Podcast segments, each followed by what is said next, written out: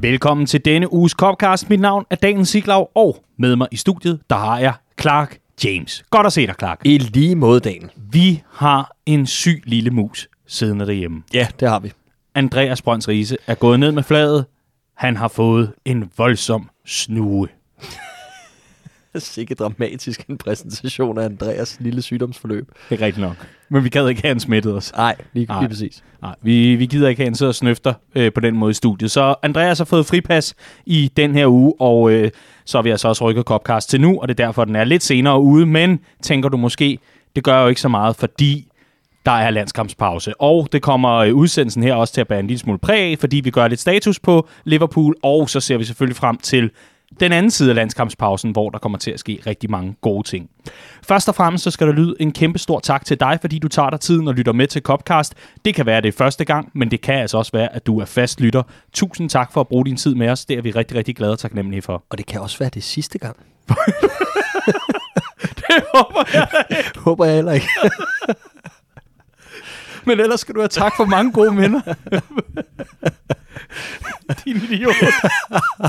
Jamen, vi har kun det sjov, vi selv laver i dag, Daniel. Det er vi er nødt til lige at peppe det lidt op, når Det er Andreas rigtigt. ikke er her. Men øh, Andreas havde jo egentlig lovet at komme med en stor FM-opdatering. Åh ja. Så du kommer i stedet for med din Diablo-opdatering, gør du ikke? Du har taget hul på Diablo. Det vil jeg simpelthen ikke kede lytterne med. Men Nej. det er rigtigt, jeg har fået en ny beskæftigelse her i landskabspausen. Ja. Øh, fordi øh, det velkendte spil Diablo fra øh, tilbage fra nullerne, startnullerne faktisk, øh, det er jo udkommet i en ny, forbedret udgave, udgave grafikmæssigt. Og det har jeg taget hul på, og det har jeg lidt tid til nu her. Jeg har ikke rigtig tiden, men jeg tager mig tiden. Du tager dig tiden, ja. og det går godt for din palat. Det er en Amazon. Det er en Amazon. Ja, det går udmærket. Jeg er level 16, så øh, den, er- den, er, det er siden i går. Jeg har haft lidt travlt. med Diablo. Ja. Hvor er det stærkt. Men vi håber i hvert fald, at du fortsat vil lytte med, og det ikke er sidste gang, du tænder på Copcast. Det vil også være en skam, fordi siden sidst er der sket øh, frygtelig meget i Redman Family. Først og fremmest er der sket det, at vi har løftet sløret for vores anden legende, der kommer til Boss Tour Danmark den 15. og 16. oktober i henholdsvis Aarhus og København. Den første legende er Ian Rush, og den anden legende er Robbie Fowler. Robbie God Fowler.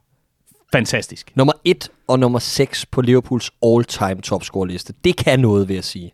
Det synes jeg også, det kan. Det er navne, der, der virkelig... Øh, det stinker af legendeshow, ikke? Og tusind tak til vores medspiller medspillere på, øh, på de to events, Carlsberg, som har, øh, har hjulpet til med at skaffe to så prominente herrer til, øh, til det danske. Vi glæder os helt sindssygt meget til to øh, suveræne dage med Jamie Webster, der skal tænde op for musikken og tænde op i festen. Og så ellers øh, de her to herrer, som i øvrigt har bedt om at være en del af det hele. Vi har jo tilbudt, at vi kunne lave afspærrede områder sådan ude bag i, og så de kunne få ro til at se kamp og ellers bare nyde øh, forestillingen øh, sådan lidt, lidt afsides. De vil gerne være i, øh, i, i øh, sådan hele, jeg vil sige, i epicentret af de her to fester, så øh, det er ikke noget med, at man skal sådan kæmpe sig vej til dem for at, for ligesom få, at få dem at se på dagene. Ah. De, øh, de, øh, de skal nok gøre sig bemærket øh, til de her to fester. Hold kæft, hvor jeg glæder mig til at se uh, Ian Ross og Robbie Fowler crowdsurfe igennem crowdet, mens uh, Jamie Webster spiller op til bal. Det ja. Bliver en, en udsøgt fornøjelse.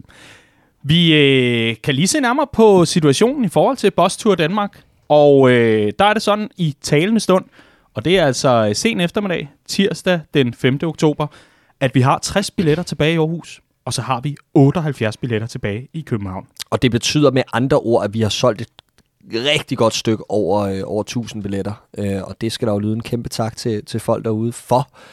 Men det betyder jo også, at øh, for at sætte tingene i perspektiv, at der er ganske få procent tilbage, og øh, vi har bare oplevet et kæmpe ryg siden før weekenden, hvor at øh, vi præsenterede Robbie Fowler, og, øh, og hvor der ellers blev halveret meget, meget hurtigt af de tilbageværende billetter. Så skynd jer, Ja. ja. hvis I vil nå at, at have billet. er Fowler-effekten. Der er simpelthen et par bryllupper, der er blevet skudt udskudt til Ja. 2023 eller et eller andet. Der er i hvert fald nogle kalendere, der er blevet, der er blevet rykket rundt på. Så er det heller ikke vigtigt at knække den bliver konfirmeret. Hold dog op. Nu skal jeg til posttur. Ja. Og øh, det kan vi i den grad se. Tusind tak til alle, der støtter op med øh, billet, køb og så videre. Vi glæder os til en forrygende weekend, og det bliver jo altså også øh, vores første nationale events i to år. Så øh, det kan nok ikke undgås, at øh, der bliver knippet en lille tårer, og at vi øh, altså øh, uh, bare glæder os. Det bliver så godt. Det bliver skide godt. Ej, skønt bliver det. Men øh, Clark, nok om Boss Tour for nu. nu har vi altså givet vel nok sidste advarsel. Der bliver altså udsolgt lige om lidt. Så hvis det er, at man har den sidste overvejelse omkring, skal jeg tage med, så er det altså nu. For lige om mm. lidt, så har du ikke muligheden længere. Præcis. Så Præcis. Gå ind og køb den billet for fan. For fan. Du kommer til at fortryde, hvis ikke du gør. Lige præcis. Og man kan altså få en medlemsbillet til 175, man kan få en almindelig billet til 250. Har man tænkt sig bare at komme med på hele turen, tur, jamen øh, turpass er til begge dage, 400 kroner. Og er man i den uheldige situation, at man ikke kan være med, men gerne lige vil vise lidt opbakning, så kan man købe en støttebillet, som går direkte til at kunne arrangere det igen næste år. Ja. Og på den måde kan vi altså fortsætte med at lave nationale events, nu hvor vi må det hele. Men Clark, nok om Boss Tour Danmark. Skal vi tale noget fodbold? Det og lad os uh, tale Liverpools sejr over Porto og topbraget mod Manchester City.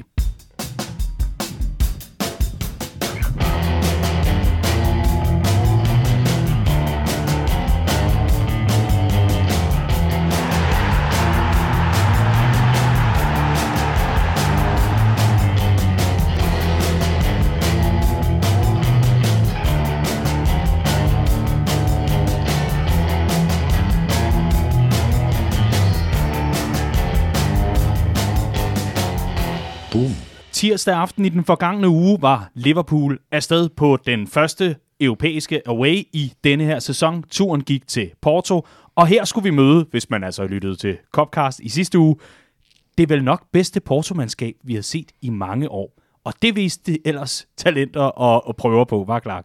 Nej, det gjorde de ikke. Men øh, jeg synes egentlig, at øh, starten af kampen mindede mig en lille smule om, øh, om det, vi så sidst, vi var i Porto, som var i 2019, hvor vi er nede og spille returopgør i, øh, i kvartfinalen i Champions League, og hvor vi øh, også ser Portugal komme rigtig godt fra start. Øh, masser af energi, masser af intensitet, men så går gassen af ballonen, og det var meget det samme her. Liverpool scorer på et rigtig vigtigt tidspunkt i den her kamp, øh, efter små 20 minutter, øh, og igen lige før pausen, og dræber reelt kampen på det her tidspunkt. Øh, klart en historie om to hold, der... man kan jo ikke rigtig snakke om jævnbyrdighed mere, fordi Liverpool har bare et massivt overtag. Ikke? De sidste tre gange i Porto er det nu endt med cifrene 0-5 i 2018, øh, 1-4 i 2019, og nu altså øh, 1-5 i 2021. Jeg synes, der var klasseforskel på de her to hold. Jeg kan sagtens se, at Porto er et, er et stærkt mandskab, men jeg ved ikke helt, om gameplanen er den rigtige i forhold til Liverpool at gå ud og brænde alle sine kræfter af i starten af kampen, når Liverpool har denne her øh, solid maskine, og ellers øh, et, par, et par rigtig hurtige folk til, til omstillingerne. Det synes jeg, vi fik lov at spille, nemlig vores spil. Mm. Så øh, langt hen ad vejen ligger det over i vores hænder, men vi skal bare heller ikke tage noget credit for os selv, fordi vores game management i sådan en plan her er jo tæt på perfektion. Vi har roen, vi har, øh, vi har øh, troen på egne evner til bare at stille os og, og slappe af, lade bolden gøre arbejdet, øh, lade Porto brænde alt det, de har af i, i begyndelsen, og så ellers bare slå til på de rigtige tidspunkter, og, og det gjorde vi. En spiller, som vi brugte forholdsvis meget tid på i øh, sidste uges udsendelse, det er jo øh, Curtis Jones, og lad os da fremhæve ham for den her præstation, hvor han øh, oven købet også løber med, øh, med titlen som Man of the Match i vores øh, bedømmelse efter opgøret. Det er vores øh, skribent Frederik Fonnesbæk Wulf, der øh, gav karakterer, og her får Curtis 9 ud af 10, og altså titlen som Man of the Match, vil også ganske fortjent for den indsats og den European Night, han leverer. Jamen helt sikkert. Han, øh, han er med i fire ud af fem Liverpool-scoringer. Øh, han får ikke assist på dem alle sammen, og det handler udelukkende om det her med, hvad er assist for en stat? Fordi så får han en assist i weekendens kamp mod Manchester City, noget vi vender tilbage til på Mohamed Salahs solomål. det var da den mest gavmilde assist, Salah nogensinde har givet nogen. øh, så, så, så det er lidt et sjovt stat, ikke? Øhm, men han får to assists i den her kamp, øh, men har også en fod med i den første scoring, hvor han afslutter på keeperen. Den ender ud foran Salah, der, der reagerer hurtigt og, og, og scorer. Og så ligeledes det sidste mål, hvor det er en meget samme situation. Han afslutter for distancen. til Tilfældighederne gør, den ender foran Firmino, der, der, der lukker og slukker. Ikke? Så han er faktisk med i rigtig meget at køre det. Så især hans øh, mod på bolden øh, er godt for vores spil i sådan en kamp som denne her. Øh, jeg synes, han passer godt til de her europæiske kampe, hvor at der er... Øh, lidt mere øh, brug for noget x-faktor fra tid til anden i forhold til, at vores midtbane kan mere end bare at knokle, og der kan han altså bare noget. Det var det, vi også efterlyste i sidste uge, at vi skal prøve at forløse Curtis Jones fantasi noget mere i den her sæson, så han ikke bare bliver en eller anden øh, billig kopi af noget af det andet, vi har haft inde i maskinrummet. Øh, vi skal nemlig prøve at tage det næste skridt med den her midtbane, prøve at udvikle os, og det var det, vi prøvede i starten af sæsonen ved at spille Harvey Elliott øh, ind. Det var noget, vi prøvede, da vi købte Naby Keita allerede for længe siden. Det var noget, vi prøvede, da vi købte Alex Oxlade-Chamberlain i sin tid. Det var noget, vi prøvede, da vi hentede Thiago i Bayern München. Og indtil videre er der bare ikke nogen af de spillere, vi har prøvet at køre ind omkring holdet af den ene og den anden årsag, der har grebet den chance og sagt, jeg skal være denne her nye otter i, i klopsystem. Den, der skal udvikle på det her midtbanespil, som, som vi ellers kender for at være velfungerende og, og, og som en glimrende støtte til vores offensive backs, øh, men, men også gerne skal være et, et, et våben. Og der synes jeg, at Curtis Jones har noget, noget interessant i forhold til potentielt at kunne spille sig ind på den her position. Og det har han vist over den sidste uge. Øh, især i de to første kampe mod Brentford og, og, og FC Porto. To meget, meget anderledes opgaver og, og, og forskellige øh, udfordringer for en ung spiller, men nogen har løst rigtig fint. Og jeg synes bare heller ikke, man kan se på ham nu, for lige at tale lidt ind i, øh, i hvad kan man sige, den vinkel, du har, du har lagt på Curtis Jones, fordi jeg, jeg lægger mig tæt op ad den, må, må jeg sige jeg, jeg synes heller ikke, jeg kan se, at han er, øh, på en eller anden måde ikke har været ind omkring startopstillingen i så lang tid, som nu har været tilfældet. Altså, vi har jo set en Curtis Jones, der har været altså, forvist til bænken og mm. har haft en dårlig preseason. Det var vi også inde på i sidste uges udsendelse. Men, men jeg synes, han går direkte ind, og så æder han sig ind i opgørende ganske hurtigt, og så finder han sin plads, og så går han ellers i gang med at knokle. Helt sikkert, at der er den positive vinkel, og så er der også den bekymrende vinkel i forhold til noget af det resterende af truppen. Jeg vil først og fremmest fremhæve det positive, som er, Al den her snak om bredde på midtbanen, øh, jeg vil nødig sige, hvad sagde jeg, fordi øh, hold op, hvor har jeg jinxet meget i tidens løb og sagt mange forkerte ting. Men lige på den her del, der synes jeg, at øh, jeg og flere andre fans selvfølgelig, men der, der, var, der var nogen, der fremhævede, da Gini røg og da sommeren skred frem, at der egentlig var bredde på den her midtbane. Og det synes jeg, vi har set, at der er. Det er altså ikke otter, vi mangler. Hvis vi mangler noget, så er det et, et cover for Fabinho, øh, hvis, hvis han sidder ude og en, og en reel sekser i det her system, som, som kunne agere backup der. Øh, jeg synes, vi har mange forskellige spillertyper til 8'erne. Jeg nævnte rigtig mange af dem før. Og jeg synes bare, at Curtis Jones er... Øh, nu er vi rigtig mange spillere nede, men alligevel stiller vi jo en slagkraftig øh, midtbane i sådan et opgør her, og jeg synes egentlig ikke, vi ligner et hold, der er med undtagelse af City-kampen, som vi igen nok skal komme ind, ind på oh, yes. snakke om i forhold til den midtbane. Men ellers så synes jeg, at vores midtbane har været velfungerende i, øh, i, i den her mm. sæson.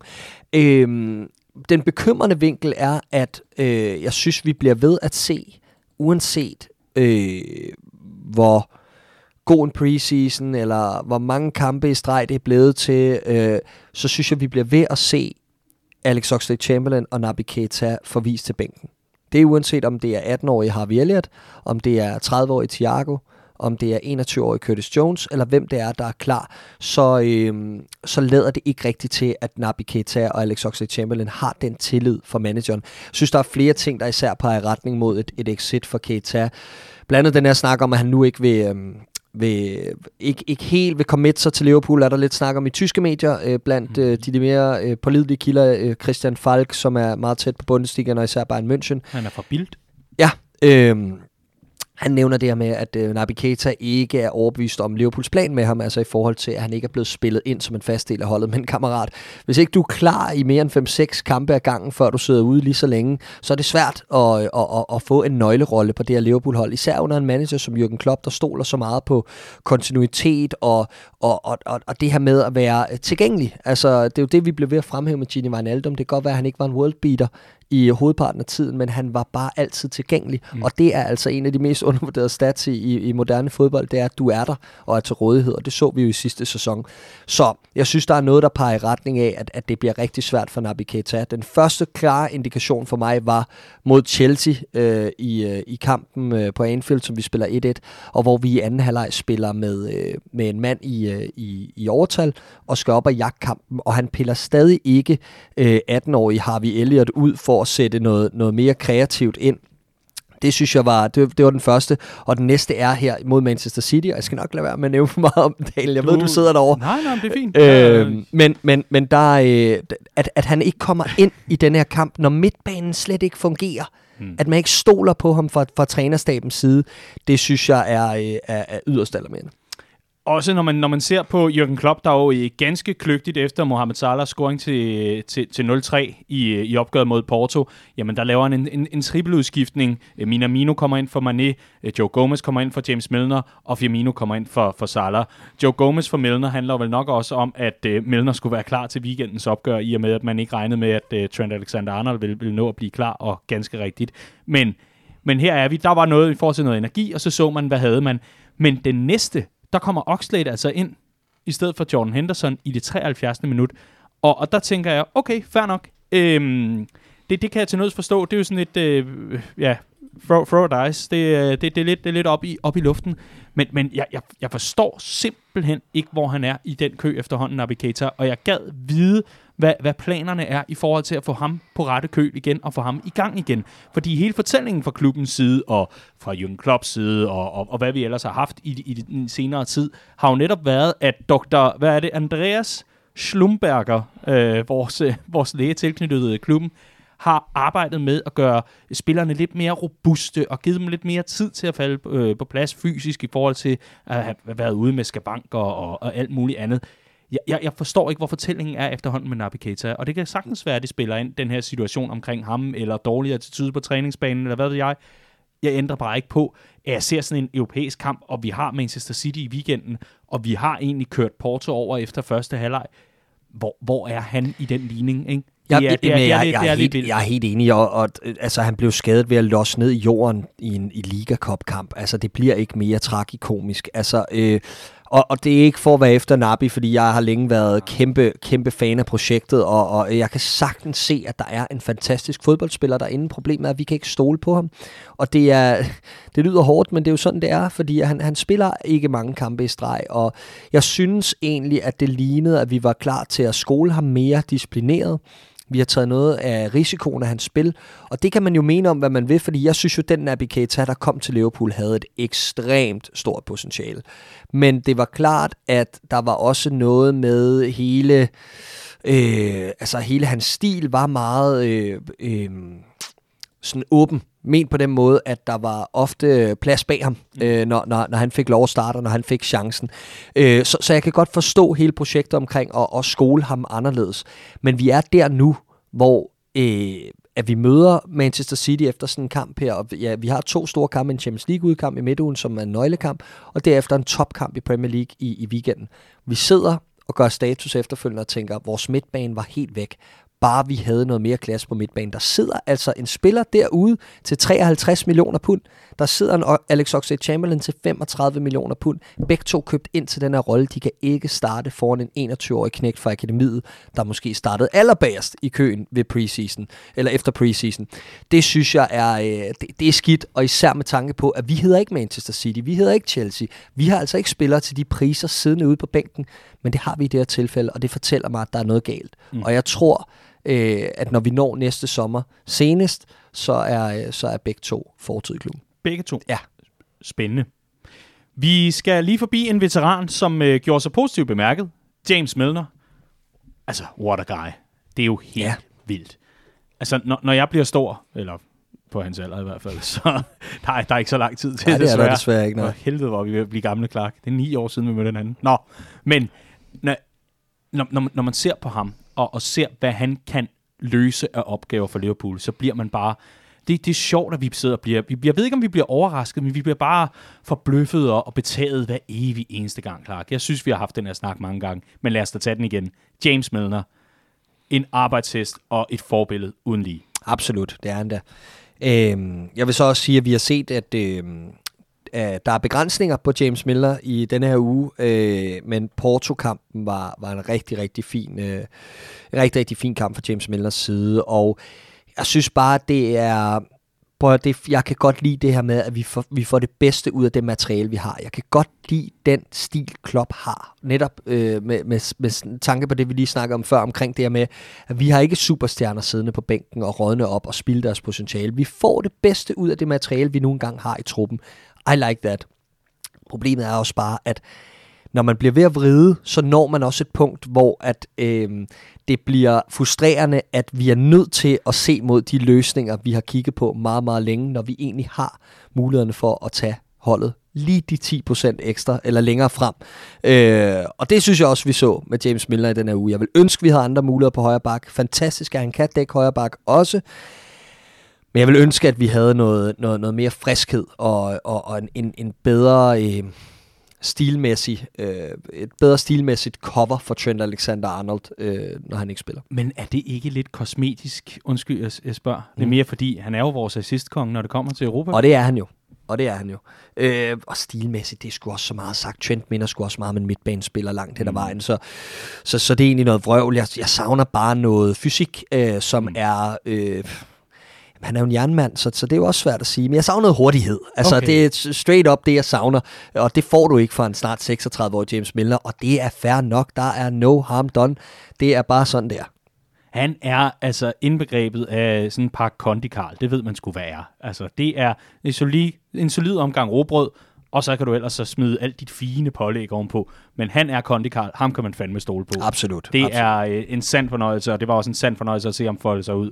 Lige så vel som det var en sand fornøjelse at se Roberto Firminos indhop med to mål, mm. hvor øh, jamen, øh, vi, tager, øh, vi tager simpelthen det bedste fra øh, moderne tider. Apropos øh, gamle medner, så tager vi øh, nybrud i fodbold, vi tager digitale tidsalder, og så tager vi lige en omgang øh, mållinjeteknologi og en omgang var for at anerkende Firminos to mål i opgøret. Ja. Det bliver ikke smukkere, var? Nej, det gør det ikke. Det emmer bare af fodboldens rødder, og det er vidunderligt, men det var vidderligt vidunderligt at se Liverpool mose den færdig. Altså, Ja. det synes jeg virkelig. Fordi det, det kan nogle gange også være lidt vores, vores hemsko øh, på, på nogle områder. Det er lidt, vi skal op og jagte et resultat. Vi får det, og så fader det stille og roligt ud.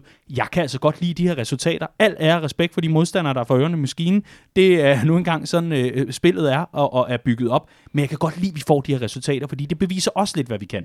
Ja, helt sikkert. Og døden skatterne, og at øh, vores fronttrio scorer mod FC Porto på udebane. I alle tre opgør har alle tre jo været på tavlen. Øh, så det er, det er også en stat at tage med sig. Og så sindssygt vigtigt for Roberto Firmino at komme i gang. Øh, efter at der har været mange spørgsmålstegn omkring hans form over de sidste 12-18 måneder, og, og, og med rette, synes jeg. Mm. Øh, jeg kan ikke helt... Og den her kamp var, var helt fantastisk på den del. Jeg kan ikke helt placere Diogo Jota i øjeblikket, vil jeg så sige, manden han kommer ind og erstatter. Jeg synes, han kommer frem til ret meget i flere kampe.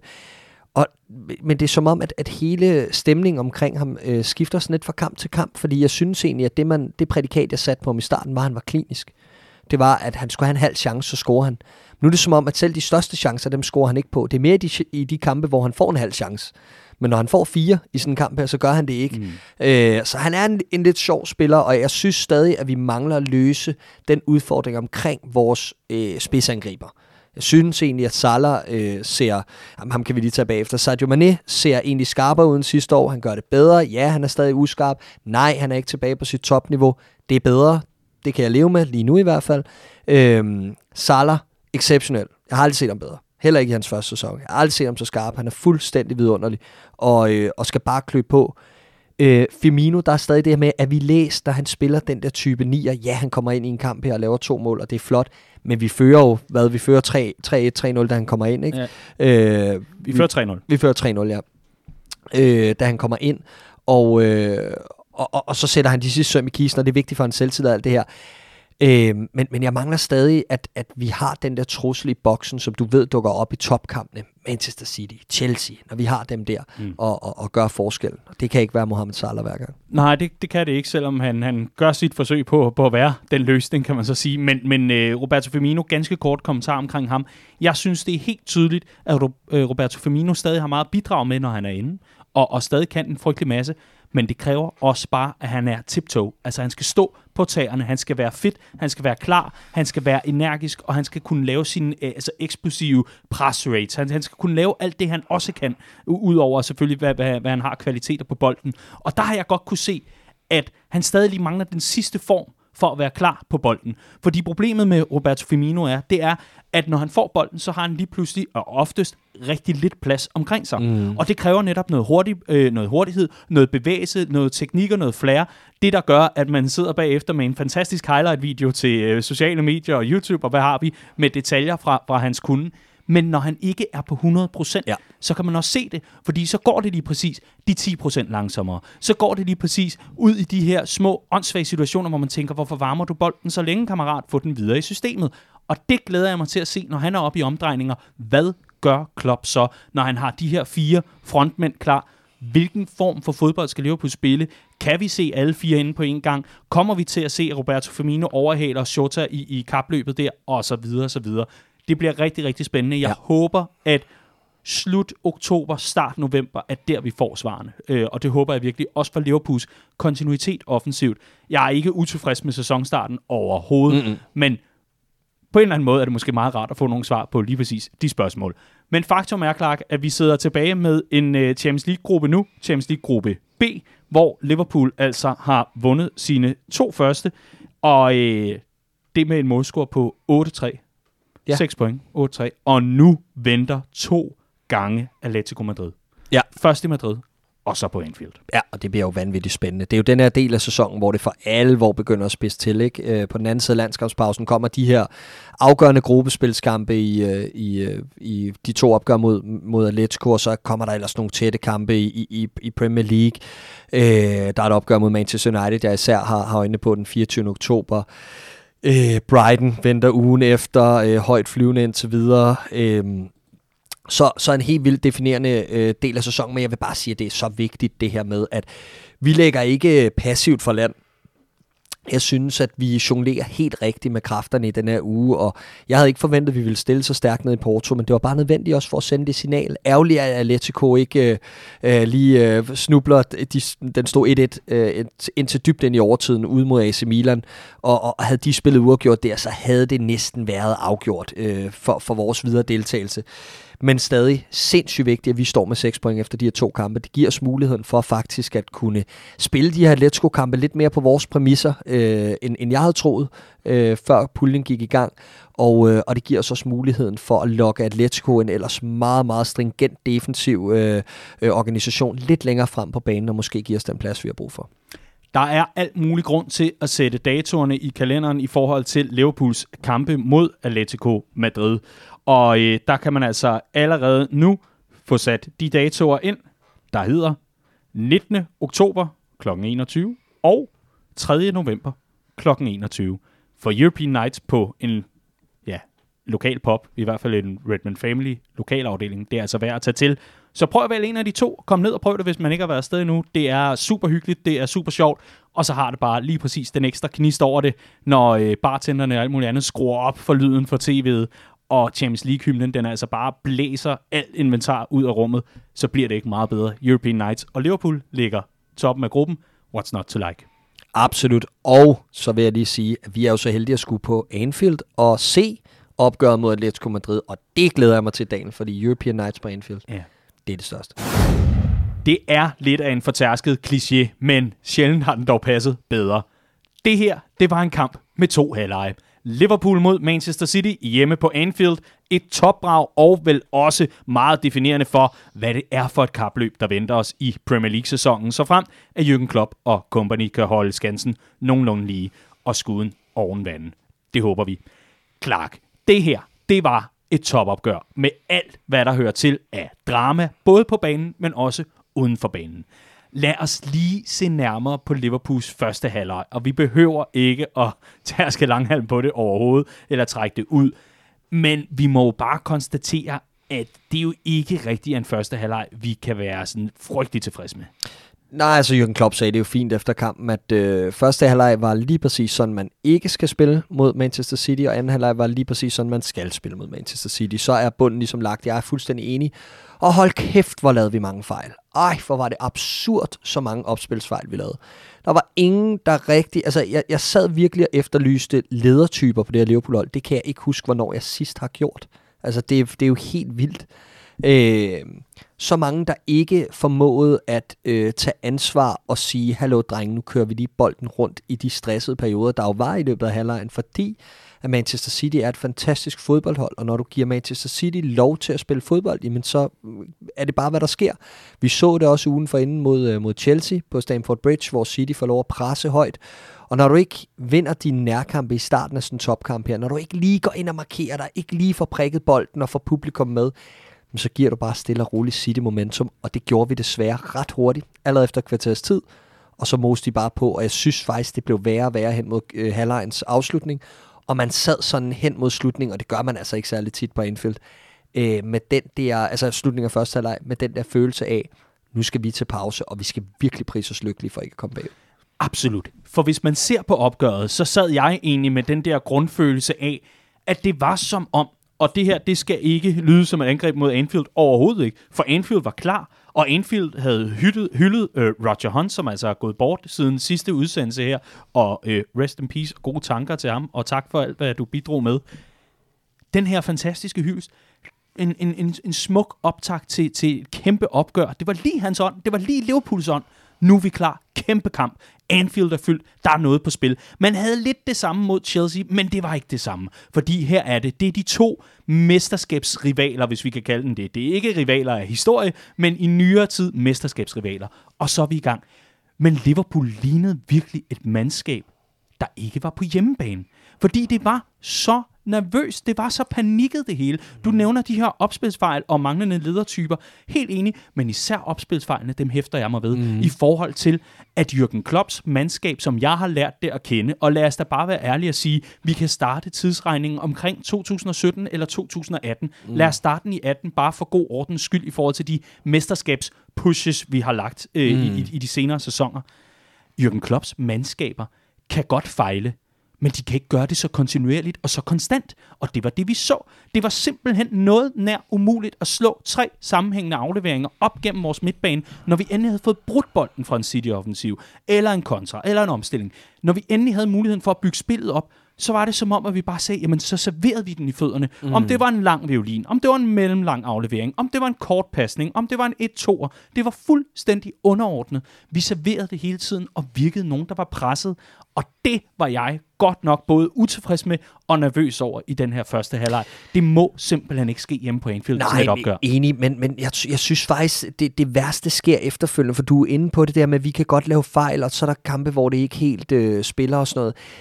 Det, jeg synes, der er værst, det er, at når vi så laver de fejl, så skal vi også dæmme op for den trussel, der kommer den anden vej. Problemet var, at Manchester City var utrolig skarpe i kampens indledning til at spille sig ud af vores pres. Det var meget, meget få millimeter, der afgjorde det i flere af de der småspilsfaser. At de lige akkurat kommer ud af det og sådan noget, det er fint nok.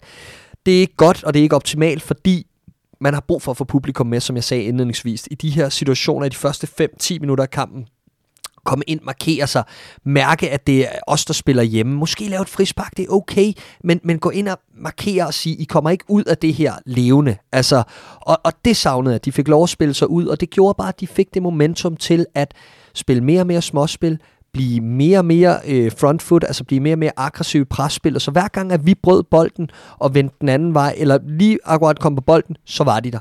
Deres presspil over de første 1, 2, 3 sekunder var eminent, og vi kunne slet ikke håndtere det. Vi kunne slet ikke følge med tempoet. Og så kom det helt store problem. Det var, at når det tværtimod den anden vej var City, der brød bolden, og vi skulle lave det her pres, så fik de lov at vende på vores midtbanespillere.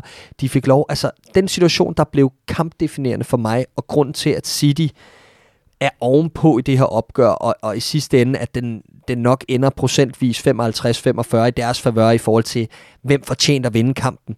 Det er den her situation med Bernardo Silva. Øh, jeg kunne nævne flere, øh, jeg kunne også nævne en med Bernardo Silva i anden halvleg, der burde have trukket et andet gule kort på James Milner og alt det her.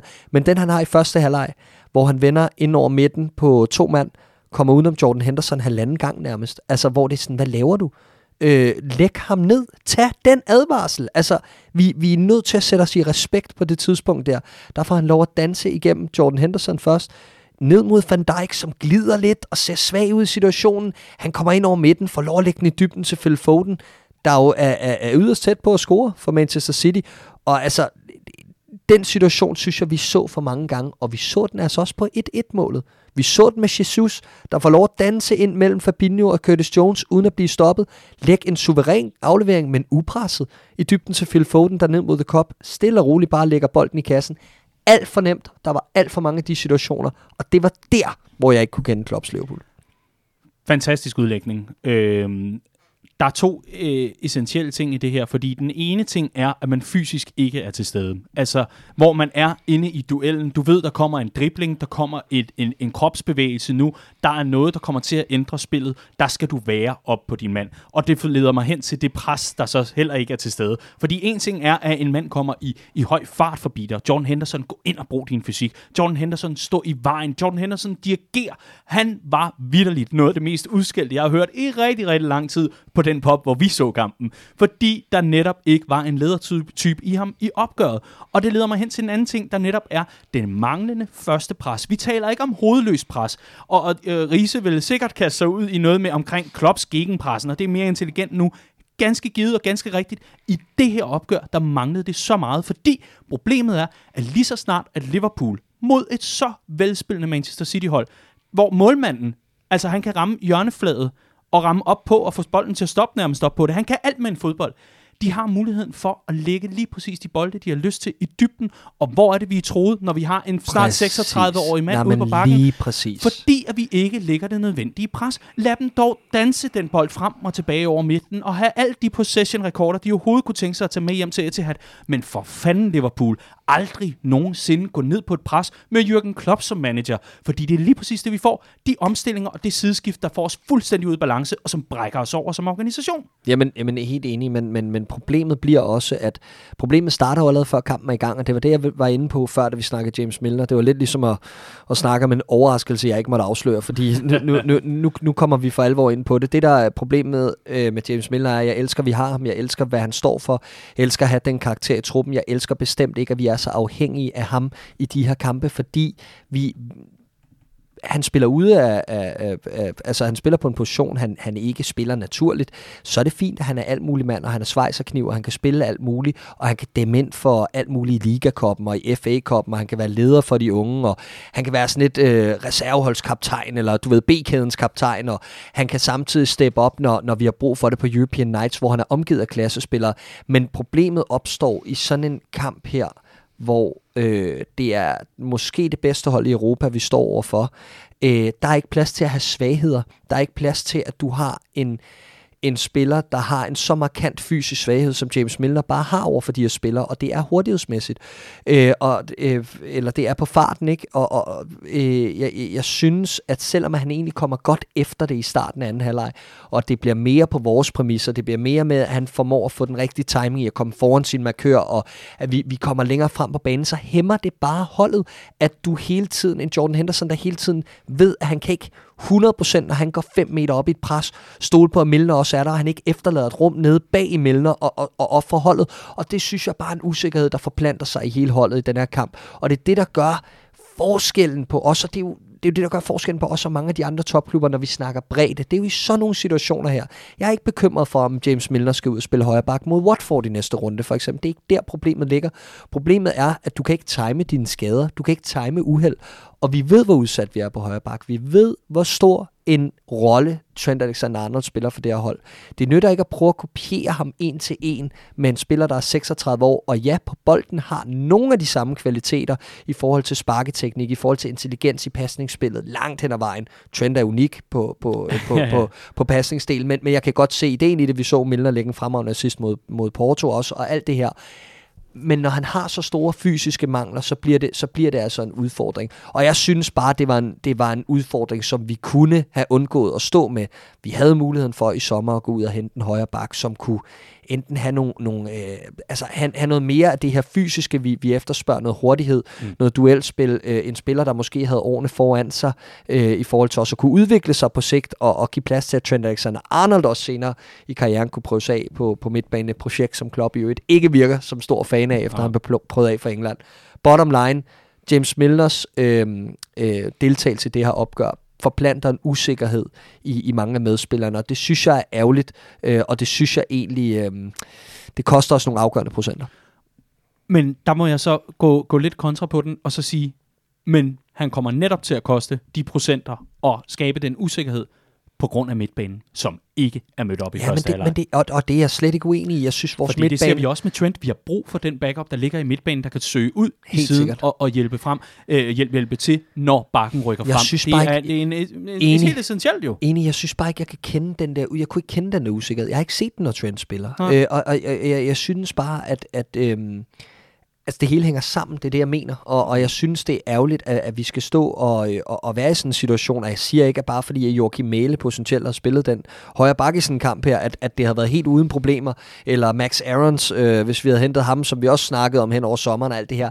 Men, men der er bare noget i, når du har en naturlig spiller på bakken. Jeg beder ikke om en verdensstjerne, jeg beder om en Kostas Timikas på højre bak for fan. Altså, og, øh, altså en, en lignende spiller, en, en backup, der kan leve med ikke at spille mange kampe om året, men trods alt har noget af, eller nogle af de rette øh, ingredienser til, at vi stadig kan spille vores spil og mm. tro på, at, øh, eller stole på, øh, på ja, øh, øh, modellen og opskriften.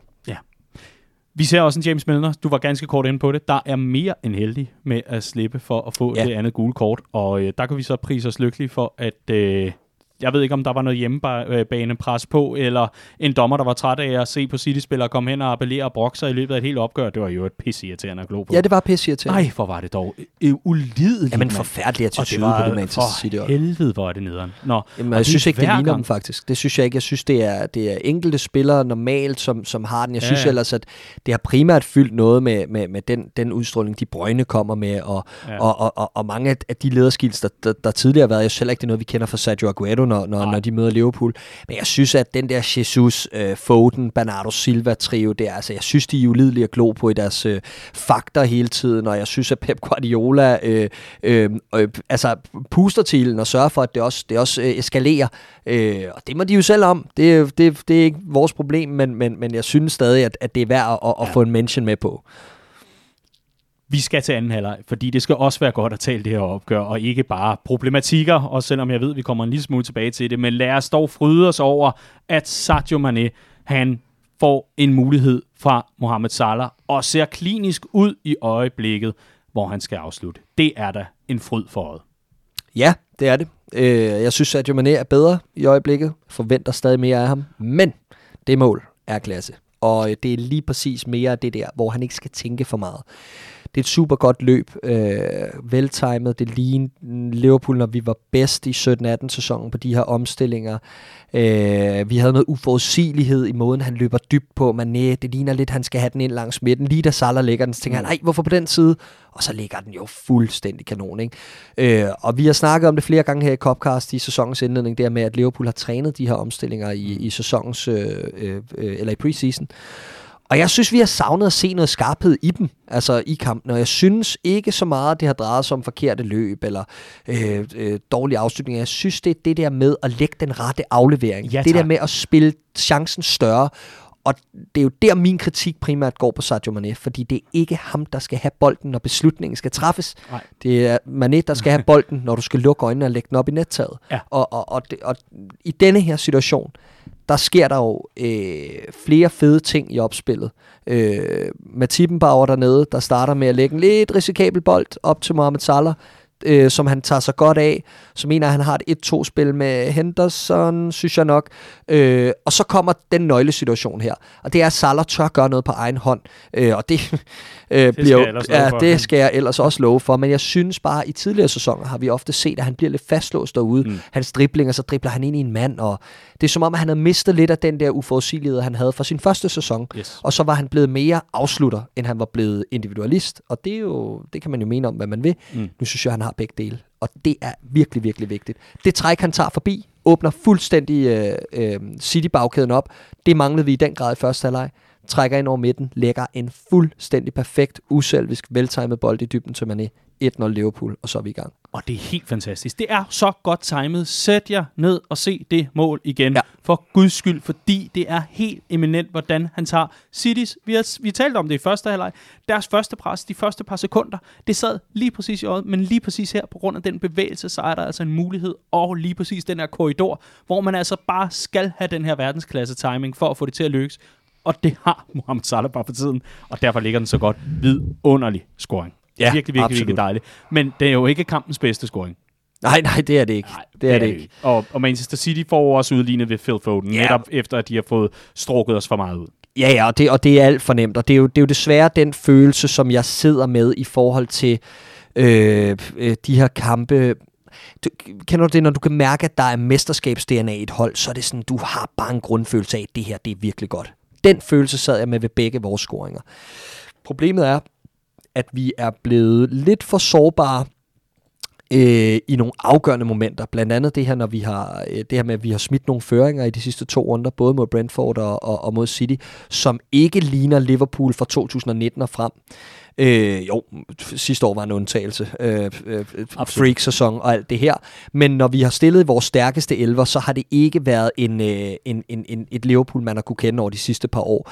Øh, så det bekymrer mig lidt. Og så samtidig det med, at vi ikke rigtig har kunne afgøre kampene, når vi, når vi har haft den i hænderne. Øh, til sidst mod Brentford, ja, der var ikke meget tid at løbe på alt det her, men vi havde stadig nogle muligheder. Og ligeledes hjemme mod Chelsea i den her halvleg. Øh, så lidt sprækker i, øh, i, i sådan selve den overordnede forventning til den her sæson, når jeg ser Citys udlignende mål til et. Jeg synes, det er for nemt. Det er det også. Clark, du sidder og ser den på repeat på din skærm ved siden Ja. af. Ja. Men det har jeg gjort siden søndag aften. ja, det, det er den der lidt frække video, ikke? Jo, jo, jo. jo. Au, au. jo. Det, du er ikke incognito browser, vel? Nej, Nej. det er jeg ikke, Det er fordi jeg er stolt af det. Så kan du åbne bærbaren i toget. Se mig, mor. Nej, øh, hvad er det for en fræk video, du sidder og ser på? ah, men jeg sidder og ser øh, Mohamed Salahs 2-1-scoring øh, i slow motion. Og øh, det er med nogle fede billeder, var. Altså, vi var inde på det før, Curtis Jones øh, billig assist, men, men her der tænkte jeg, Liverpool, puha, hvad gør man efter sådan en, en, øh, en udligning der?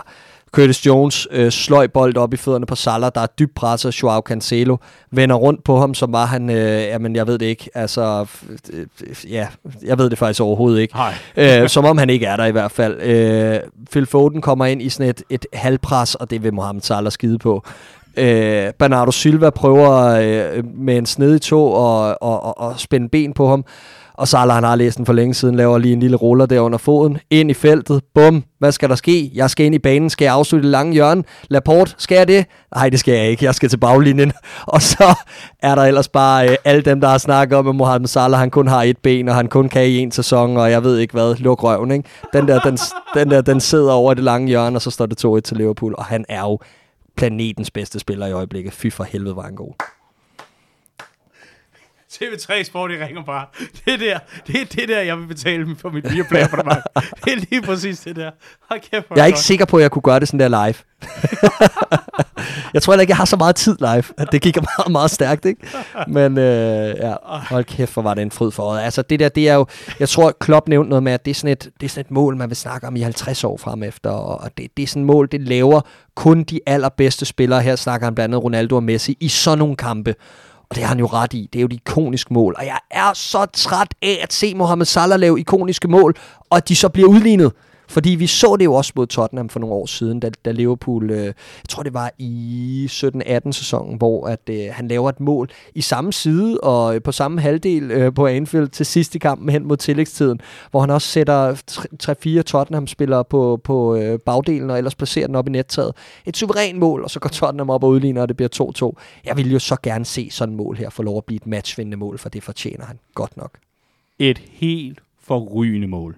Og så oven i købet mod ligaens bedste forsvar. Vel nok et af dem i hvert fald. Jamen, det er det jo. Det er det helt sikkert. Før opgøret havde City indkasseret seks mål inden for, eller seks skud inden for rammen, havde kun indkasseret det her ene mål fra premierekamp mod Tottenham, øh, som jo heller ikke var et, et gennemspillet mål, altså som var et, en afslutning fra kanten af feltet. Øhm, og vi går ud i den her halvleg og viser, hvad vi er i stand til offensivt. Og det øh, synes jeg virkelig, virkelig klæder os nu, hvor vi, øh, vi har travlt med også at snakke om, hvad vi lige akkurat mangler og sådan noget. Det her, det har vi jo. Og jeg elsker jo, at Mohamed Salah efter den her kamp går ud, og øh, han var ude i et, i, et, i et tweet efter kampen. Øh, ikke engang, et tweet, øh, både på sine sociale, eller på alle sine sociale ja. platforme, og hvor han skriver, øh, We really wanted to win this one, but we are still in the game. We're going for the title, and we have what it takes. Jeg elsker den selvsikkerhed. Det klæder os, og det skal vi have mere af. Det skal vi Og så skal vi fandme også have en ny kontrakt til ham, var. Ja, nu stopper festen, den onde fløjt med. Prøv at du bygger... Prøv at, han er... altså apropos døden skatterne, og så Mohamed Salah efterhånden under Jürgen Klopp i alle de sæsoner, han har været. Han har været det mest stabile, vi overhovedet har haft i den klub nærmest, ud over Klopp, ikke? Ja. Ja. Altså, det, det, det har han jo været. Og den kommer også, den kontrakt, Ja, fordi der, der er ingen vej udenom. Jeg vil skide på jeres lønstruktur. Giv manden, hvad han skal have. Altså, han skal slutte sin karriere på Anfield. Slut. Han, han har leveret det, der var til. Ja. Og så, og så må øh, alle regneaksrytterne altså finde et andet sted og, og, og, og ride med deres kæpheste. Altså her, der har vi stjernen, manden og, synes jeg også, vel lige nu, verdens bedste fodboldspiller. Og det er godt nok noget tid siden, at vi har haft ham i Liverpool, var. Ja. Sidst var det Virgil van Dijk, der fik snuppet Ballon d'Or fra Messi på grund af fanboys og Twitterland, og jeg ved ikke hvad. Det, Ja. er, det er altså lige præcis profiler som ham, man skal holde fast i. Ja, det er det. Møg, møg irriterende udlignende mål af Kevin De Bruyne. Det gider vi ikke bruge særlig meget tid på. Lad os i stedet for konstatere, at Liverpool altså får 2-2 mod Manchester City, som vel nok er, du nævner det selv, Europas bedste og dermed også verdens bedste fodboldhold lige nu og her. Et øh, kollektiv, der er så godt sammenspillet, men som vi alligevel får 2-2 med efter en hel halvleg, hvor vi er konstant på hælene. Det kan vi godt være stolte af, trods alt. Ja, det kan vi i hvert fald være tilfredse med. Og jeg, Okay. jeg, jeg, jeg har det bare sådan, at, at det er stadig to topkampe misset på hjemmebane. Altså, det, det er stadig to kampe, hvor vi ikke formår at sætte det stød ind, som... Det er jo vores våben. Det er, at vi har Anfield kontra de andre. Det er et af dem, ikke? Det er det her kollektiv, vi har, som mange af de andre ikke har i bredden. Altså, åh, det lyder forkert, men vi har kollektiv, de har bredden. Øhm, mm. Og det er jo det her, vi skal spille på. Det er, at vi på sådan nogle øh, øh, øh, aftener, eftermiddage, som du også efterlyser her, øh, eller snakker om indledningsvis, altså... Øh, hele begivenheden var der jo. Altså det her markering af en stor legende, øh, Anfield top 10, fantastiske conditions øh, værmæssigt, og altså det hele lignede virkelig, at, at, at det her, det, det lagde op til, at Liverpool kunne, kunne toppræstere. Mm. Så har vi nogle skader og sådan noget, men det havde vi jo forudset. Altså forstå mig ret, det er jo ikke fordi, at vi har adskillige nøglespillere ude. Vi har skelettet på plads, og selvfølgelig har man skader, og det gjorde, at vi skulle stille med en lidt anderledes midtbane, men trods alt ikke alt for anderledes. Vi havde stadig noget bredt offensiv for bænken i forhold til, hvad vi har i truppen. Så altså, jeg tror bare, jeg er en lille smule skuffet over, at, øh, at vi ikke over i hvert fald øh, en halvleg mod Chelsea, hvor vi har en, en, en, en sætbold der for ligesom at sige, okay, øh, Liverpool er tilbage og går ud og markerer det med en sejr i en topkamp, og samtidig efter at have ført to gange mod Manchester City her i anden halvleg, jeg er med på over 90 minutter, helt fint for os, at den bliver, den bliver kryds, men når vi har det i hænderne, så er det en lille smule skuffende, at vi ikke formår at, at hakke tøm i. Jeg synes egentlig, det kan øh, gøres kort og godt. Øh, på afstand og op i helikopteren, der er det en lille smule skuffende og ærgerligt, at vi, øh, vi ikke slår til i de her to opgør. Ja. Helt isoleret set på det her opgør, og den følelse, jeg sad med, da kampen var færdig, der var, det der, det er jeg stolt af, det er et godt modsvar efter så redderlig en første halvleg, og det var Liverpool, som jeg Jamen, kender dem. det sad jeg også og og det er, i tænkte hvert over. fald, øh, det er i hvert fald min umiddelbare tankegang omkring det her. Jeg vil, jeg vil jo egentlig ganske kort øh, lige, lige melde ind her, Clark. Altså, vi er jo knap og nap lige gået i gang med sæsonen, og alligevel så, øh, så sidder vi her, og, og vi rynker ikke brynene, men vi ser alligevel nogle tendenser, og vi er lidt, og, og, og hvor, hvor, hvor, vi, hvor vi ellers rykker hen af i forhold til vores tankestrøm omkring det her. Jeg tror, der er noget stort under opsejling. Altså, jeg, jeg kan sådan fornemme det. Hvor sidste sæson, du, du har helt ret, det var som om verden var, var jamen det var den jo også, lidt, lidt på, på pause og på standby, og, og det hele var lidt underligt og så videre. Det her med, at nu er vi tilbage fyldt Anfield til de store aftener, til de store occasions, til, til alt det, der betyder noget for, for Liverpool Football Club. Jeg tror stille og roligt nu, at normaliteten kan vende tilbage, og netop med nøglespillere som for eksempel Trent Alexander-Arnold, så kan vi altså gå en rigtig spændende periode i møde. Vi er oppe på 17 kampe i streg i Ja. Premier League. Er det Premier League kun? Ja. Ja, det må det være, ja. Uden nederlag. Mm. Og altså, hvis vi fortsætter samme kadence, så kan vi sagtens ryge op og begynde at, og i hvert fald placere os op i, i nogle af, noget, noget af toppen igen. Altså, det, Ja, ja, nå, det, det, det, det ser rigtig godt ud i Ja, forhold ja, til det, det, også. det, det ser ganske udmærket ud. Jeg ved ikke, om jeg har følelsen af, at vi er på vej mod noget stort. Jeg sidder stadig med følelsen af, Åh, skeptiker. Ah, men jeg sidder stadig med følelsen af, at vi mangler at forny truppen på en eller to positioner. Vi mangler at få noget ind, hvor man tænker, wow, der er noget der, som kan tage os i en ny retning, kombineret med det, vi har i forvejen. Fordi de andre bliver altså ved at styrke sig og gøre det ene og det andet og det tredje. Så jeg er bange for, selvom jeg godt kan se, at vi er tilbage til, at øh, vi ligner os selv langt hen ad vejen. Vi formår at, øh, at sætte os på langt de fleste opgør med den der sikkerhed, som man også kendte fra før corona og, og, og så videre, så videre. Så mangler jeg stadig lidt at se jeg synes, vi er lidt tilbage i, øh, hvis du går ind på kurven over Klopps tid i klubben, så var der en, en periode, hvor vi bare blev ved at stige og stige og stige frem mod, at vi vandt mesterskabet i, i 1920-sæsonen. Men jeg synes, vi er lidt længere tilbage på kurven nu, i forhold til det der med at kunne holde kampene hjem, i forhold til det der med lige at cementere vores position i topkampene, når vi har det i hænderne, og alt det her. Men, men, men ellers enig. Øh, jeg, synes, det, jeg synes, det har været en lovende start på sæsonen. Jeg er glad for at se den måde, flere spillere er kommet tilbage på. Jeg synes, Van Dijk øh, har haft en overordnet god start øh, på sit comeback, kan man sige. Øh, jeg er ikke så over the moon som mange andre, men jeg synes, han ser god ud. Jeg synes især, hans, hans marker Matip ser fantastisk fantastisk ud, og jeg håber virkelig, at alt tyder på, at, øh, at, at det, er, det er gået fint indtil videre med skader. Der har ikke været nogen småskader indtil videre, øh, og ikke nogen forlydende om, at han lige skulle tilses inden weekenden, eller det ene eller det andet. Altså, han, han har været klar, og vi har formået at spare ham i, i de perioder, hvor det har været muligt at spare ham. Øh, så, tror, tror du, han har fået nye ben?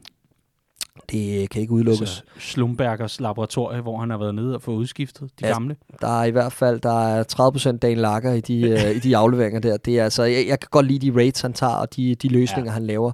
Og, og det giver også vores spil en dimension.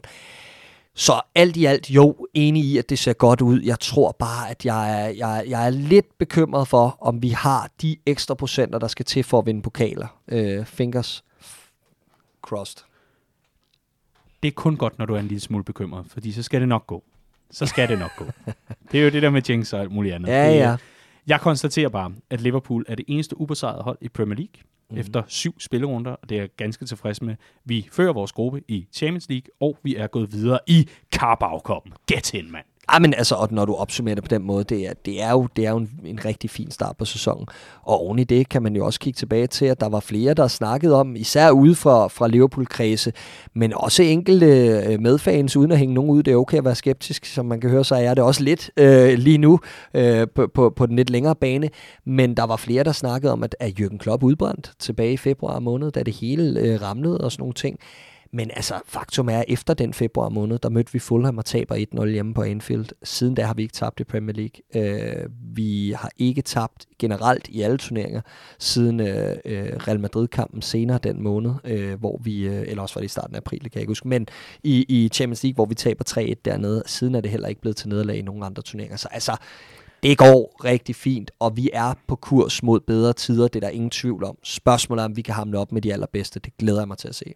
Og det håber vi på at se. Og spørgsmålet er, om det ikke bare var fansene, der var ved at være lidt udbrændte tilbage i februar måned. Og, det kunne jeg godt Og ved du hvad, fair nok, hvis uh, fansene var det for at holde ja. op et år. Jeg vil sige, at det er bare a final note i forhold til forventninger til Liverpools sæson, så tror jeg, at vi ligger bedre til et push i Champions League end Premier League. Jeg synes, vi har vi har lidt af det der sådan, øh, jeg, jeg ved ikke helt, om vi har den der maratonløber i os, øh, som det kræver i Premier League. Øh, vi har i hvert fald James Milner. Øh, ja, det har vi. Øh, men jeg synes, der er, der er lidt mere over os i forhold til noget, ja, jeg, jeg kan ikke helt, ikke helt definere det og forklare det. Jeg har bare en bedre fidus til Champions Du har et blik i øjnene, der stinker af Champions League, og det kan jeg godt lide. Der er lidt bam i øjnene, ikke? Der er lidt bam, og den er der. Og Liverpool var der, og vi fik 2-2 på Anfield mod Manchester City. Vi er ubesejret Premier League, og ja, resten i håret. Det ser rigtig, rigtig fornuftigt ud. Og nu er der landskampspause, og nu er der Bella og Birdie. Så er det blevet tid til Bella og Birdie, og det bliver en øh, lidt anderledes omgang i og med, at vi ikke har Andreas med. Så jeg blev nødt til at øh, steppe ind på banen og være med i den her omgang. Men Clark, fortæl os, hvad har du som din Birdie i den her uge? Hvad har været det værste i ugen, der gik? Jeg synes, det værste har været midtbanen hos Liverpool. Øh, det kan vi ikke komme udenom. Jeg synes, at det er øh, der er bare nogle for store spørgsmålstegn, både i forhold til styrken hos øh, et par nøglespillere i de store kampe. Jeg synes, at Jordan Henderson og Fabinho halter lidt efter mod Manchester City, og øh, igen vi er inde på den her struktur, som gør det øh, øh, svært for dem at give dem nogle andre vilkår, når det er James Milner, man skal kigge sig over skulderen for, for os at passe i visse situationer. Men jeg forventer stadig mere i, øh, i, i sådan en kamp som den her City-kamp, og så vil jeg bare samtidig sige, at i forhold til øh, Porto-kampen, og i det hele nej, ikke engang i forhold til sportskampen, bare det vi også var inde på omkring Naby Keita og Alex Oxlade-Chamberlain, at der er bare for mange spørgsmålstegn omkring, hvordan er hierarkiet? Kan de overhovedet byde ind, hvis ikke de kommer i spil i sådan en uge her, altså for alvor? Jeg ved godt, øh, Ox fik, fik et par minutter nede i Porto, men uden at gøre noget væsen af sig. Og så er det bare, at jeg stiller det spørgsmål, hvis ikke de kommer i spil i sådan en uge her, altså i, i, øh, i, i roller, som man sådan kan genkende, eller noget, hvor de skal gøre en forskel, jamen stoler Klopp og trænerstaben trænerstabens overhovedet på dem, og det er ikke min følelse lige nu, og det synes jeg er, er ærgerligt. Mm. Tak for den. Vi skal have nogle lyttere på banen.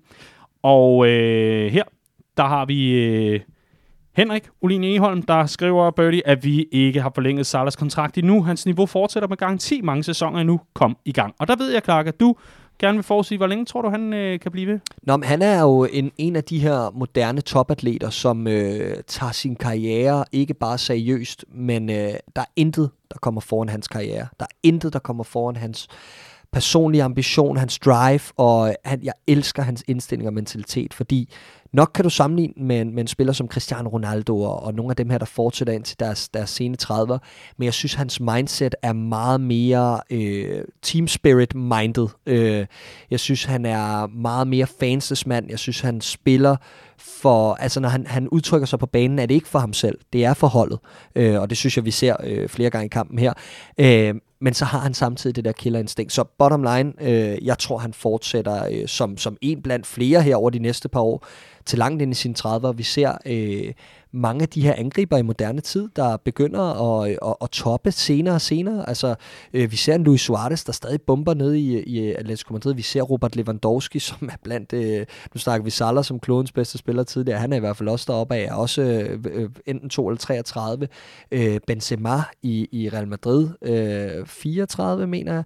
Øh, vi er deroppe af, altså, og, og, og så Cristiano Ronaldo selvfølgelig som, øh, som, som den ultimative grænsekagefigur i hele det her, i, i hele den her fodboldverden er jo fortsat indtil han er nu snart 37, scorer stadig mål på samlebånd. Så jeg kan ikke se, hvorfor en 29-årig Mohamed Salah ikke skulle have 7-8 år endnu på, på, på topplan. Jeg synes, han er helt fantastisk og han har formået at omstille sig til ikke at være så afhængig af sin fart mere. Den er stadig vigtig for ham, øh, ej at fortvivle, men, men han er ikke så afhængig af den mere, og, øh, og han kunne sagtens blive frontangriber på et senere tidspunkt. Mm. Vi har nogle flere birdies. Vi skal øh, have skudt afsted. Vi har øh, Peter Anton, der skriver birdie, at vi over de sidste to Premier League-kampe er foran fire gange, men ikke vinder kampene. Og den går ja. altså igen blandt flere af de birdies i den her uge. Enig. Øh, dem, er, dem er der altså flere, der har budt ind med. Mads Ditlevsen, og øh, det her det er altså plukket fra vores Facebook-side, hvis øh, du har lyst til at være med til at nominere nogle øh, Bella og Birdies. Det kan være, at du sidder uge efter uge og tænker, jeg vil også være med. Jamen, gå dog ind på Facebook. De er oppe igen, skulle jeg hilse at sige. Men gå ind på Facebook og skriv Copcast, K-U-P-C-A-S-T, og så finder du os forhåbentlig derinde. Vi har vores øh, ikoniske logo derinde, hvor øh, du altså kan byde ind. Gå ind og smid et like og et follow, og hvad det ellers sidder, og øh, vær med hver evig eneste uge. Fordi øh, det har Mads Ditlevsen blandt andet også gjort. Han skriver her, Birdie, at Milner med sin erfaring er ved at sætte kampen på spil med et potentielt rødt kort. True. Det er, øh, ja, guderne og alle mulige andre, vi, vi kan takke for det. Og øh, en dommerstand, der er meget, meget trætte af den der brokketrive på banen, og så DJ, hvad, hvad var det, du kaldte ham i PL-showet i den her uge? Troels Lyby? ja, øh, Pep Guardiola. ja. Han ligner sgu lidt Troels Lyby med den sweater derude, var. Det synes jeg altså. Ja. Øhm, og så må James Miller vel efterhånden være den bedste i Premier League til at undgå advarsler. Han har en eller anden helt fantastisk evne til at have et, uh, have et meget, meget uskyldigt look i situationerne, efter han har gjort noget forkert. Det uh, kommer ham til gode. Ja. Mig? Ej, det er alt for rutineret til sådan noget. Ja, men, og, og, det kan, og det kan også bare komme ham til gode, at han aldrig brokker sig. Ja, sådan er det. Apropos, det er jo Kondi Karl igen. Det, det, der er ikke så meget pis, vel? Henrik Bent Vam Petersen, han skrev birdie, at vi i dag, øh, det var så mandag, den kom ind, skal undvære vores morgenstatus. Og det er jo altså den der status med, at vi er i toppen af ligaen. Øv, øv. Den kommer enig. igen. Den kommer igen. Vi hopper også lige over på, øh, på Twitter, hvor vi øh, har Jays, tror jeg det skal udtales. Øhm, Birdie, vi savner Trent helt utrolig meget. Milner er desværre ikke god nok længere på det her niveau. Den er lidt over i... Ja, men jeg er enig. Det, det må det være. Jeg er enig. Ja. Sane Luti, der er en ordre. Det er knap så meget nominering, det er bare en ordre. Vores evne til ikke at score på 100% chancer, det skal stoppe lige nu. Bum, Sane har talt. Og dermed slutter vi af med lytternes uh, birdies. Er der Tænker han på Fabinhos til sidst? Ja. Jamen, er det så, så stor en 100% chance? Jeg synes, den ser mere op. Han kan ikke gøre meget anderledes, kan han det? Han kan score. Ja, ja det er selvfølgelig rigtigt. Ej, hvor er det bare et pøllet take. Ja, det er sådan absolut. kvart i Peter Gravlund. ja, men, ja, men jeg, jeg, synes, jeg synes, han gør, hvad, der, ja. hvad han kan, og det er bare... Ja. Havde han haft et kvart sekund mere, så er det stået 3-2. Ja, true, true. Um, jeg har simpelthen ikke nogen birdies. Det uh, har været forrygende uh, hele den her uge. Jeg vil sige en birdie, men det er sådan mere sådan en sørge birdie. Det er jo altid trist at tage afsked med, med nogle af de store. Sir, Absolut. Roger Hunt, Puha, tusind tak for, for alt det, du har bidraget med. Og det er, jo, det er jo også en del af det her med Liverpool, det er, at vi er jo hyperfokuseret på, hvad der sker lige nu, mm. men man må ikke glemme, at Liverpool FC er meget mere end bare de her sæsoner, hvor vi er, er oppe på toppen af verden med Jürgen Klopp i spidsen, og det hele er guld og grønne skove. Selv når vi har en freak-sæson, så ender vi i Champions League. Det er vidderligt fantastisk at være Liverpool-fan, mm. men der er så meget historie, der er så meget tradition, der er så mange gode værdier og alt muligt andet tilhørende den her klub. Mm. Og derfor er det altid trist at tage afsked med legenderne. Hvis man nu, for eksempel som os to, der jo ikke husker ham aktiv, må jeg passe på, nej, det gør, har vi jo ikke gjort, nej, overhovedet. Vi har ikke været i nærheden af. Vi var knap nok en idé, øh, da han rendte rundt og bumpede for Liverpool jo. Men hvis man nu ikke har oplevet spilleren, gør selv den tjeneste. Nu er det alligevel, øh, jeg ved ikke om det er efterårsferie for nogen, men i hvert fald det er landskampspause. Der er god mulighed for lige at tage sig tiden, og så sætte sig ned og læse op på de her spillere. Se en masse arkivklip. Gå ind på Liverpools hjemmeside. Gå på øh, videoarkivet og se scoringerne. Læs artiklerne. Eventuelt skriv ind i lokalgrupperne, vi har inde på Facebook, og hør nogen fortælle om de her tider med de her legender. Mm. Fordi det er på den måde, at de lever videre. Men en lille sørgebirdie herfra, den tror jeg egentlig bare er fra alle danske Liverpool-fans og ja, over hele verden. Tak for alt, Sir Roger Hunt. Og øh, vi ses i arkiverne alle sammen. Nu skal vi altså til at genopleve en masse gode minder med, øh, med ham som, øh, som bomber. Nå, vi skal til det gode, og det bedste, der er sket i den forgangne uge. Har du lyst til at åbne, eller skal jeg bare hoppe i øh, en masse gode bud? Jeg synes, du skal hoppe i, i budene. Det synes jeg lyder som en rigtig, rigtig god idé. Bella fra Jakob på Twitter. En samlet målscore på 14-2 efter de seneste tre kampe på Estadio do Dragao. Der bliver nikket. Portuguese Anfield, spørger han. yes, det kan jeg godt lide. Jace er tilbage. Salah, verdens bedste lige nu. Ingen diskussion. Glenn Lundsgaard Jonsen skriver, at vi igen laver mange mål. Uanset hvem vi møder, så skal vi nok få scoret. Og det er også meget rigtigt. Det er, øh, det er en sand fornøjelse. Og så har vi over på Facebook-siden Henrik Olin Eholm. Og den hører sammen med en anden fra Christoffer Nielsen bagefter. Men Henrik, han skriver, Fantastisk opbakning og fremmøde i Esbjerg-afdelingen. Dejligt, at vi begynder at komme flere på poppen i Esbjerg igen. Og Christoffer øh, Nielsen, han øh, altså inde med to mål og så videre. Derudover kæmpe shoutout til Esbjerg-afdelingen for at sponsorere hele barn med en bette humlesaft. Ej, hvor fedt. Og det er lige præcis øh, essensen af det her omkring fællesskabet og så videre. Det, det gør mig sgu glad at høre og se, at der er så mange tilbage på popsene. Det er altså ikke farligt længere, øh, skulle man lige så sige. Og man kan jo altså tage sine forholdsregler, man kan jo holde nogenlunde afstand, eller forsøge at sætte sig nogle, nogle, nogle af de steder, hvor der måske ikke er så mange, hvis det er det, man sidder og, og er lidt nervøs for. Kom nu ud og oplev det at være en del af det. Det er en sand fornøjelse. Enig. Yes. Clark, hvad har du? Jeg øh, er faktisk jeg er gået sådan lidt øh, med forskellige tanker omkring, hvad min Bella skulle være. Øh, jeg er gået med Joel Matip. Jeg var lige ved at tage øh, Alison Becker, fordi han holder os inde i det her opgør, og egentlig har haft en fremragende sæsonstart. Øh, men jeg synes altså, at Joel Matip er øh, Premier Leagues mest undervurderede spiller. Øh, og det synes jeg faktisk, han er by far. Jeg synes, der er mange, der forveksler hans akavede teknik med, øh, at han er øh, måske ikke så kontrolleret, men han er en vidunderlig forsvarsspiller. Og hold op, hvor er han vigtig for os øh, i flere faser af spillet. Både i forhold til at afværge de her dybe bolde øh, til, til hurtige angriber. Han er rigtig god en mod en. Øh, men ligeledes også med bolden, når vi ikke har fantasi eller, eller mulighed for at, at at åbne andre hold op i den her kamp mod Manchester City for eksempel, der er det tydeligt, at øh, Citys gameplan er, luk ned for Van Dijk, så han ikke kan lave de her sideskift, der rykker øh, Liverpools offensive spil. Det er noget af det, vi har savnet hele sidste sæson. Hvad sker der så i stedet? Så tager Joel Matip ansvaret. Er jo vores primære playmaker i første sæson, altså uden sammenligning. Øh, hvor, hvor han flere gange driver bolden frem og øh, både lægger mellemlange og korte afleveringer op gennem kæderne. Og der synes jeg bare, at vi har et våben, som vi også har savnet, og som jeg synes, der er flere, der overser det. Som om der er mange, der tit ser det sådan lidt som, ej, øh, ej hvor overraskende han gjorde det der. Nej, det er ikke overraskende længere. Det er fuldkommen bevidst og overlagt og alt muligt andet. Og han er fantastisk til det. Vi fik et mål på det ude mod Leeds blandt andet, og havde Shota været lidt mere skarp i starten af anden halvleg af den her kamp. Øh, og faktisk også i første, hvor han, hvis vi tager det i første halvleg først, han får en bold op gennem kæderne for Matip, vender på den, skal bare sende Mané i dybden, men havde ikke den samme skarphed i afleveringsøjeblikket som Salah, så havde i anden halvleg til selv samme Mané. Og i anden halvleg får mm. Shota den faktisk helt op på kanten af feltet i fødderne for Matip, får lavet en god vending, men afslutningen sidder lige på. Så jeg synes, Matip skal hyldes for et, og nu endelig at kunne lægge skaderne lidt af sig i, i en rumtid. Ja, jamen, du må gerne banke under bordet og alt jeg, det her. Jeg vil kast 8 kilo salt over skulderen. det, det, og, det kan jeg og godt B forstå. Og Det er, og men, men grund til, at jeg ikke, øh, jeg, jeg ikke gør alt muligt, det er, fordi han er vel allerede oppe på en eller anden form for akkord, for hold da op, hvor har han holdt længe i forhold til, hvad han plejer. Så øh, uanset hvad der sker i morgen, så er det stadig flot. Men, øh, men så det er den ene ting, og for det andet for at komme tilbage med så højt et niveau, øh, fordi det er ikke nemt, og jeg synes, snakken går meget på Van Dijk. Jeg synes faktisk, Matip har været bedre i den her sæson indtil videre. Bum. Pas på, Messi, der kommer altså ind og snupper din Ballon d'Or i Det år. kan jeg love dig for, der gør. Og navnet er Scholl Matip. Vi øh, skal også lige have en, øh, en bæller herfra. Det er jo ikke rart med en sørgebirdie, så lad os slutte på øh, high note. Og det her, det er en boss Bella herfra.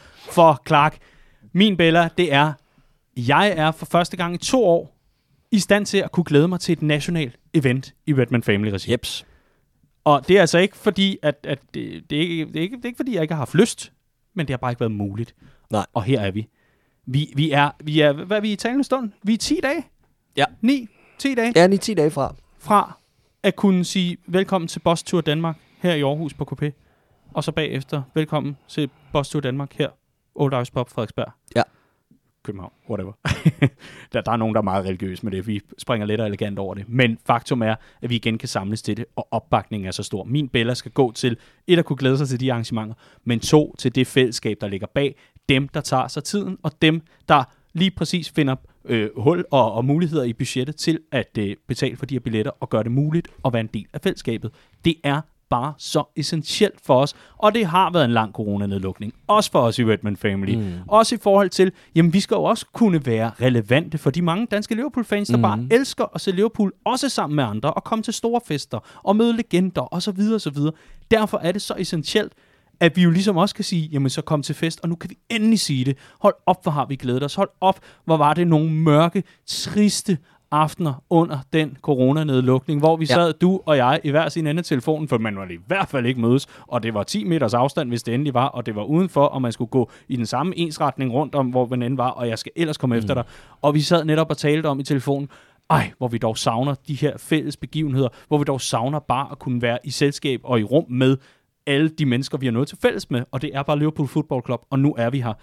Wow, altså jeg er, jeg er næsten gået i gang med at sidde sådan og klippe IKEA-målebånd ned i forhold til dage, og øh, vågner lidt om natten, og, og kan slet ikke forstå det her. Det er virkelig, virkelig, virkelig en fornøjelse. Ja, og så, så er det, og jeg er fuldstændig enig i alt, hvad du siger, sjovt nok, og øh, jeg, jeg glæder mig helt vildt, men, men det er også for os en, en utrolig vigtig øh, milepæl, vi når med de her arrangementer, fordi det er første gang, vi afholder så store, ja, du kalder det nationale event, så lad os bare kalde det det, en bosstur. For det første er det øh, første gang, vi holder events over flere dage, øh, og for det andet, øh, så er vi super glade for tilslutning, fordi der har været enormt meget forberedelse og sindssygt meget, øh, øh, sindssygt mange grundsten, der skulle lægges i, øh, i, i uoverskuelige tider, hvor vi ikke vidste, hvad det ville blive til med corona, for at det at kunne lade sig gøre. Øh, og så er det samtidig første gang, at vi holder øh, nationale events øh, uden for København. Øh, og vi, vi glæder os til at sprede øh, den her kærlighed til klubben lidt mere ud over landet.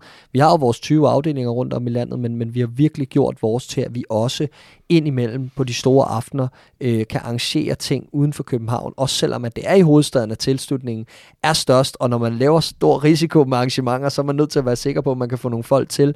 Men vi er så glade for den tilslutning, der har været i Aarhus, og for at vi tog chancen, øh, fordi det lader til. Øh, altså, der skal virkelig gå meget galt, for at vi ikke får, øh, får udsolgt inden ugen er omme allerede, og i hvert fald ja. Til eventstart i næste uge. Så helt vildt fedt, og vi glæder os til at se alle sammen, øh, både i Aarhus og København. Og det var jo simpelthen, det var jo så tragisk med den mesterskabsfejring, fordi planen var jo, at vi skulle fejre mesterskab i Odense, ikke? Jo. Og det var jo det, der, var, der lå i pipeline og så videre. Så det er jo ikke fordi, at øh, intentionerne ikke har været der Nej, til at nej, nej. komme øh, vest for Storebælt, fordi der er altså også rart. Og vi har jo lige været til sommerfest i Odense, hvor vi netop kunne få den der smag på, sådan kunne det også have været til en mesterskabsfest, og så kører du ellers bare op på gang 20, ikke? Det havde været helt vidunderligt. Men her er vi altså, og mens vi og optaget, så er der altså røget endnu flere billetter til Boss. Nu er vi på 55 billetter tilbage i Aarhus, og 78 tilbage i København. Seks billetter på lidt under en time ud af de resterende, ja, det er vel 5%, der har råd af Mm. de resterende billetter. Så det fortæller os lidt om. Det går stærkt nu. Hvis Det man vil med, så øh, tøv ikke. tøv ikke, men et er boss. Og jamen, jeg kan ikke komme med, kan jeg måske høre en lytter sidde frustreret, og, og, og jeg ved ikke, om man råber det i bilkøen, eller om man sidder på cykelstien, eller hvor man hører den her podcast. bare rolig, vi skal nok lave flere arrangementer øh, af lignende art i fremtiden, det lover vi. Og indtil da, så håber vi på din opbakning. Du kan blive medlem af Redman Family fra bare 25 kroner om måneden, og dermed gør det muligt for os at lave både arrangementer, podcasts og meget, meget andet. Men Clark, skal vi ikke sige, det er det? Og så øh, sender vi en kærlig hilsen til Snøfterise, der forhåbentlig er i gang med en øh, football manager-karriere, som øh, vi kan høre mere om. Fordi øh, dine Diablo-fortællinger, de, de er altså ikke helt lige så gode som Rises FM gemmer. Nej, hvor du er, jeg vil aldrig, øh, aldrig tage ham op i sådan en duel der, fordi det er jeg helt med på. Og lad det være sidste gang, vi skal snakke øh, Diablo 2 i, øh, i øh, Copcast. Og nu ved jeg bare, at der er en eller anden, der ligger i vores mentions efter udsendelsen og skriger på at få en update lidt senere. Kan, kan vi så få i hvert fald et level, du er nået til? Og så er det det. Nej, man kan melde sig ind i Diablo 2 Family, som er mit øh, koncept ved siden af det her. Så øh, sender jeg nyhedsbrev ud hver torsdag. Så Please don't.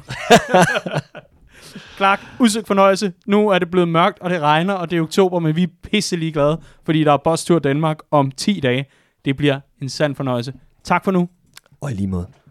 Det her, det var Copcast. Tusind tak til alle, der lytter med. Det er vi rigtig, rigtig, rigtig glade for. Pas på jer selv. Nu er der landskampspause. Vi høres ved på den anden side af kampen mod Watford.